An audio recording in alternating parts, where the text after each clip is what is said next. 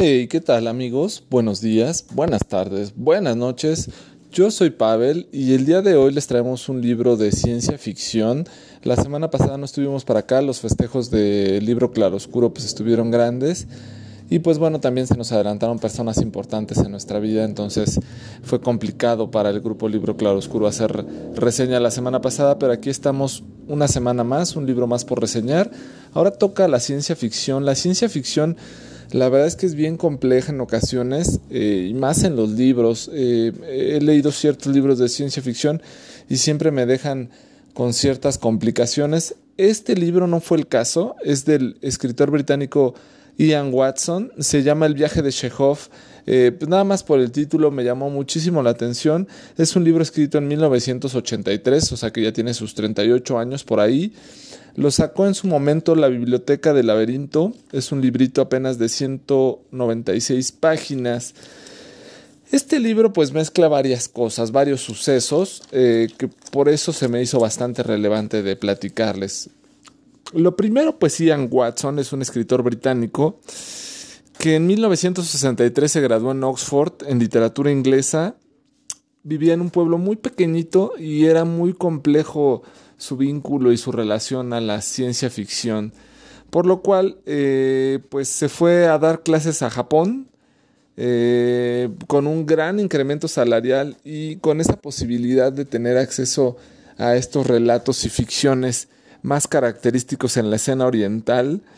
Y después regresó a España, en Gijón, donde vive, y también eh, durante seis años dio clases en estudios del futuro en Birmingham. Entonces es una persona pues en cierta medida adelantada a su época, pero no por esto muy aceptada. Eh, siempre su literatura ha sido muy compleja, eh, pues bueno, por el tema. Y dos, es uno de esos escritores pues yo pienso que no tan valorados, pero sí ha tenido grandes colaboraciones. colaboró en su momento con Stanley Kubrick, en esta película de inteligencia artificial. Eh, que bueno, es una gran, gran película. Eh, y él, él, considera que una de las mejores películas de ciencia ficción de todos los tiempos, pues es una que se llama Dark City, que salió antes inclusive que The Matrix, y The Matrix pues habla pestes, ¿no? Entonces yo creo que por eso no se ha ganado mucho el cariño de, de la audiencia y por supuesto de sus lectores por estas ideas, pero bueno, con ciertos criterios y ciertos análisis, pues lo dice. Eh, su primera novela fue salida en 1973, se llama Incrustados. Eh, también por ahí salió una gran novela que se llama Orgasma, Orgasma, Orgamas, Orgasmastron. En su momento la vendió a Playboy eh, Publix, pero por algún problema ahí que tuvieron con la cuestión de apuestas londinenses, se vendió esta área de literatura de Playboy y pues nunca la publicó por su parte Playboy y ya llegó hasta 1983 este libro que se llama El viaje de Chekhov, el cual eh, es un libro que juega con la ucronía. La ucronía es eh, más o menos algo así, que dice eh, basarse en un hecho de la vida real para de ahí meter cuestiones de ciencia ficción y meter situaciones relevantes. En este libro, pues se, basa en un viaje que realizó Antoine Chekhov en 1890 a Siberia para escribir sobre una colonia penitenciaria que estaba en la isla de Sajalín. Y bueno, aquí mezcla un poco la historia de este viaje de Anton Chekhov eh, y el suceso de Tunguska, así como el futuro de la Unión Soviética. Y de ahí también como que hay tres vertientes en la historia de este libro, que aunque es pequeño es muy vasto. El viaje pues original de Chekhov a, a Sajalín, el intento de unos eh, cineastas rusos por llevar, eh, bueno, en nuestra época, por llevar esta película de Antoine Chekhov eh, sobre aquellos sucesos y un primer viaje que hace pues, los astronautas rusos de forma interplanetaria y a través del tiempo para llegar a este suceso de Tunguska. Este incidente de Tunguska por sí solo ya es un misterio increíble y fascinante en un artículo que encontré por ahí, en, muy interesante, pero en, muchas partes tú puedes leer sobre el suceso de Tunguska. Eh, en 1908 más o menos, o sea, hace uh, 113 años más o menos, hubo un como contacto, por decirlo así, de un asteroide en la Tierra eh, y fue una explosión que arrasó una región siberiana eh, muy cercana al río Podkamenkaya en Tunguska. Justamente el 30 de junio de 1908 a las 7 y cuarto, algunos testigos del lago Baikal, que pues nada más está a 60 kilómetros del, suceso, eh, vieron una esfera de fuego a su lado y de repente, pues eh, cuando esta estela de fuego a su lado comenzó a hacer contacto con la Tierra, sintieron el calor y la brisa, inclusive gente voló por los aires al sentir el impacto tan grande. Y dicen que la onda de choque fueron 600 kilómetros. Eh, al hacer el contacto o al, sentirse este suceso, eh, dicen que pues, el temblor se sintió como un temblor de nivel 5 en la escala de Richter y es uno de los eventos eh, de un asteroide que ingresa a la atmósfera terrestre más grandes o de los que más grandes se tengan registro en la historia, no como el de, por ejemplo, de Yucatán, de la península de los este, dinosaurios. Pero sí, este suceso pues es algo que se tiene cierta referencia a pesar de tantos años. Y en 1921 Leonid Kulik eh, pues determinó que sí fue un meteorito.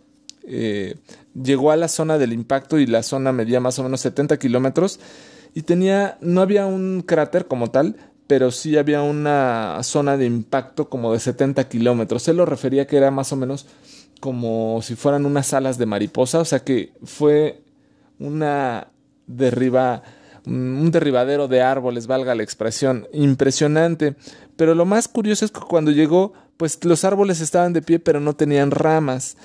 Entonces, eh, pues dicen que la fuerza que liberó eh, más o menos es equivalente a mil veces la, bomba, de, eh, atómica de Hiroshima. Entonces fue un super impacto este incidente de Tunguska. Y bueno, la teoría más lógica que se tiene, pues, que es un meteorito apenas 50 metros de diámetro, que es bastante considerable, penetró en la atmósfera a una pequeña velocidad de 15 kilómetros por segundo, o sea, hecho la madre. se calentó y se desintegró entre 6 y 10 kilómetros del suelo, y esto fue lo que ocasionó el fenómeno Tunguska. Y de toda esta historia que les estoy platicando viene tan a relevancia porque este pequeño libro de Ian Watson, El viaje de Chekhov, pues mezcla varias cosas, ¿no? Este suceso de Chekhov que sí fue a la isla de Sajalín en 1990, en 1890, perdón, pero eh, este suceso de Tunguska ocurrió en 1908.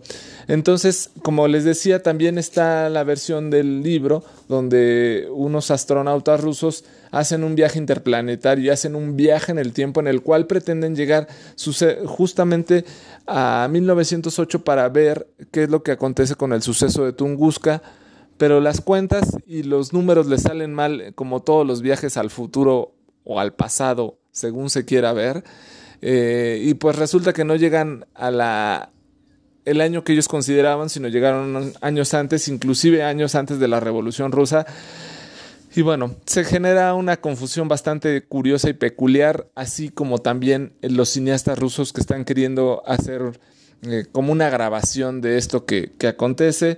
Y un científico en cierta manera loco que contacta a Antoine Chekhov para poder hacer su viaje a la isla de Sajalín eh, hacen de este libro, la verdad es que muy, muy entretenido, muy ameno, muy, muy rico, pues sí en historia, pero también en sucesos que seguramente no todos o no muchos son reales, pero los lleva Ian Watson con una gran maestría que te hace pensar en esta posibilidad de que ese viaje que llegó a ser Antoine Chekhov en algún momento pudo haberse cruzado quizá con el suceso de Tunguska y con unos viajantes en el futuro o en el tiempo que le ayudaron en cierta manera eh, a ayudar un poco a la revolución rusa. En esta parte de los viajantes del tiempo se da algo muy curioso en el cual pues Antoine Chekhov se mete con ellos y resulta que viajan años antes o años después de, sus épocas de escritor y pues uno de sus grandes libros eh, o de sus grandes obras, El Jardín de los Cerezos,